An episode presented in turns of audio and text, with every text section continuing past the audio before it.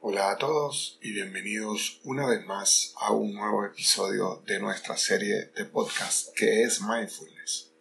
Hoy estaremos hablando de la conciencia plena de mi verdadero yo.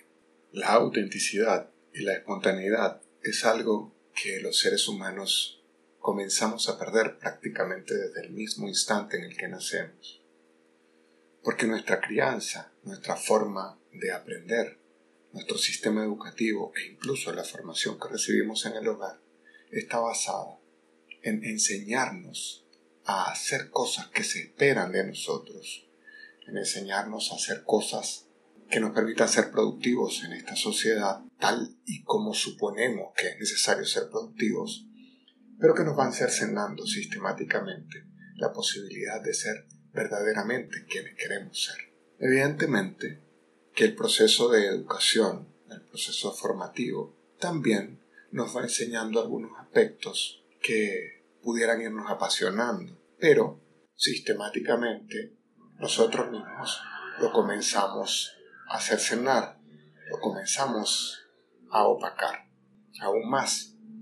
Como ya hemos conversado, el tema de, la, de nuestra mente errante, de nuestra mente que no se está quieta en un solo sitio, y que por el contrario está permanentemente generando ruido para no escucharnos verdaderamente, nos hace que nos perdamos en este mar de pensamientos y en este mar de cultura en el que nos hemos inmerso, que por una parte es útil, muy útil, pero que por otra parte no nos permite enfocarnos verdaderamente. Es importante que nos demos cuenta que hay un poder realmente único, un poder realmente maravilloso en conocer y convertirnos en nuestro verdadero yo, en permitir que fluya nuestra verdadera esencia, esa esencia que nos hace felices, pero que además nos permite entregar un aporte valioso al mundo en el que nos desenvolvemos. Por otra parte, hay un, verdadero problema en nuestra sociedad, como vengo desarrollando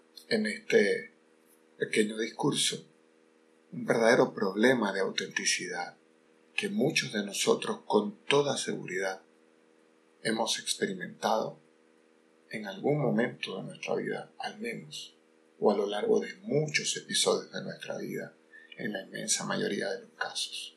Muchos de nosotros incluso llegamos a creer erróneamente que necesitamos aprender a hacer algo que nuestra sociedad espera de nosotros. Y cuando hablo de nuestra sociedad, me refiero a nuestra familia, me refiero a nuestra pareja, me refiero a aquellos que están cerca de nosotros y de los que podríamos pensar que necesitamos su amor y su aprobación. Podría resultar sorprendente la cantidad de gente que sin darse cuenta decide fingir que es algo que en realidad no quiere ser. ¿Y qué pasa si comenzamos a conectarnos con lo que realmente queremos ser y, y con lo valioso que ese aporte de lo que somos podría traerles a la sociedad en la que nos desenvolvemos. ¿Qué significa conectarnos con, nuestra verdad, con nuestro verdadero yo y comenzar a fluir teniendo conciencia plena de ello? Pues bien, hoy vamos a intentar dar algunas pinceladas, algunas sugerencias de cómo podemos aplicar mindfulness, de cómo podemos comenzar a ejercitar nuestra conciencia plena en identificar nuestro verdadero yo o nuestro yo auténtico, como querramos llamarlo. Primero, partamos por hacer una pequeña lista, o quizás no tan pequeña, de todas estas cosas que amamos de nosotros mismos, pero que usualmente no reconocemos, porque creemos que son inapropiadas, porque nos da vergüenza, etcétera, etcétera. Y a la misma vez añadamos a esa lista aquellas cosas que sabemos que necesitamos mejorar para llegar a ser aquello que realmente anhelamos en lo más profundo de nuestro corazón. ¿Qué actividades quisiéramos hacer? ¿Con quién o con quiénes nos gustaría pasar más tiempo? ¿Qué nos alegra y qué nos apasiona? Identificar todos estos elementos en una lista lo más exhaustiva posible es vital para comenzar a identificar lo que somos realmente y a dónde queremos conducir nuestra vida. Lo segundo es aprender a sentirnos cómodos con esa piel verdadera o con esa piel que conforma nuestro verdadero yo. Esto quiere decir comenzar a dedicar tiempo cotidiano en practicar, en desarrollar aquellas cosas que nos gustan, aquellas cosas que identificamos en el punto anterior. Quizás al principio solamente podamos eh, dedicarle un poco de tiempo, pero en la medida en que vayamos practicando estas cosas, estas actividades que conforman nuestra verdadera esencia, vamos a ir añadiendo más tiempo a nuestra cotidianidad, entendiendo que solamente en el ejercicio de eso que somos y que nos hace felices es como podemos llegar a ser virtuosos en la práctica de estas actividades. Para aprender además a sentirnos cómodos con nuestra propia piel, necesitamos aprender a desechar la autocrítica y a abrazar la compasión como una actitud propia hacia eso que comenzamos a sentir que somos en nuestro interior o que le estamos dando permiso a salir en este momento en el que comenzamos a identificar todos esos elementos de los que hemos hablado. Pero también debemos comprender que necesitamos practicar la autodisciplina, empezar a digerir que no podemos lograr absolutamente nada sin práctica y sin compromiso. El tercer elemento importante es aprender a dejar ir. Esto significa comenzar a liberarnos de los pensamientos autolimitantes que nos han hecho creer por parte de nuestros padres, por parte del sistema educativo y por parte de nosotros mismos, que no podemos llegar a ser eso que en realidad siempre hemos deseado ser. Es importante también comprender que este es un proceso gradual. Necesitamos entender que nada es instantáneo, pero que con disciplina y con la práctica constante vamos a lograr desarrollar eso que somos en nuestro interior. Una cuarta cosa que tenemos que incorporar es comenzar a ignorar a los cínicos, comenzar a ignorar a aquellas personas. En realidad no ignorar a los cínicos, ya vamos a ver más adelante, que me refiero en realidad es a aprender a ignorar el mensaje de los cínicos, a estos que defienden el camino seguro, a través del cual todos los seres humanos en este planeta debemos desarrollarnos y que es normalmente, culturalmente aceptado. ¿Cómo identificar a un cínico?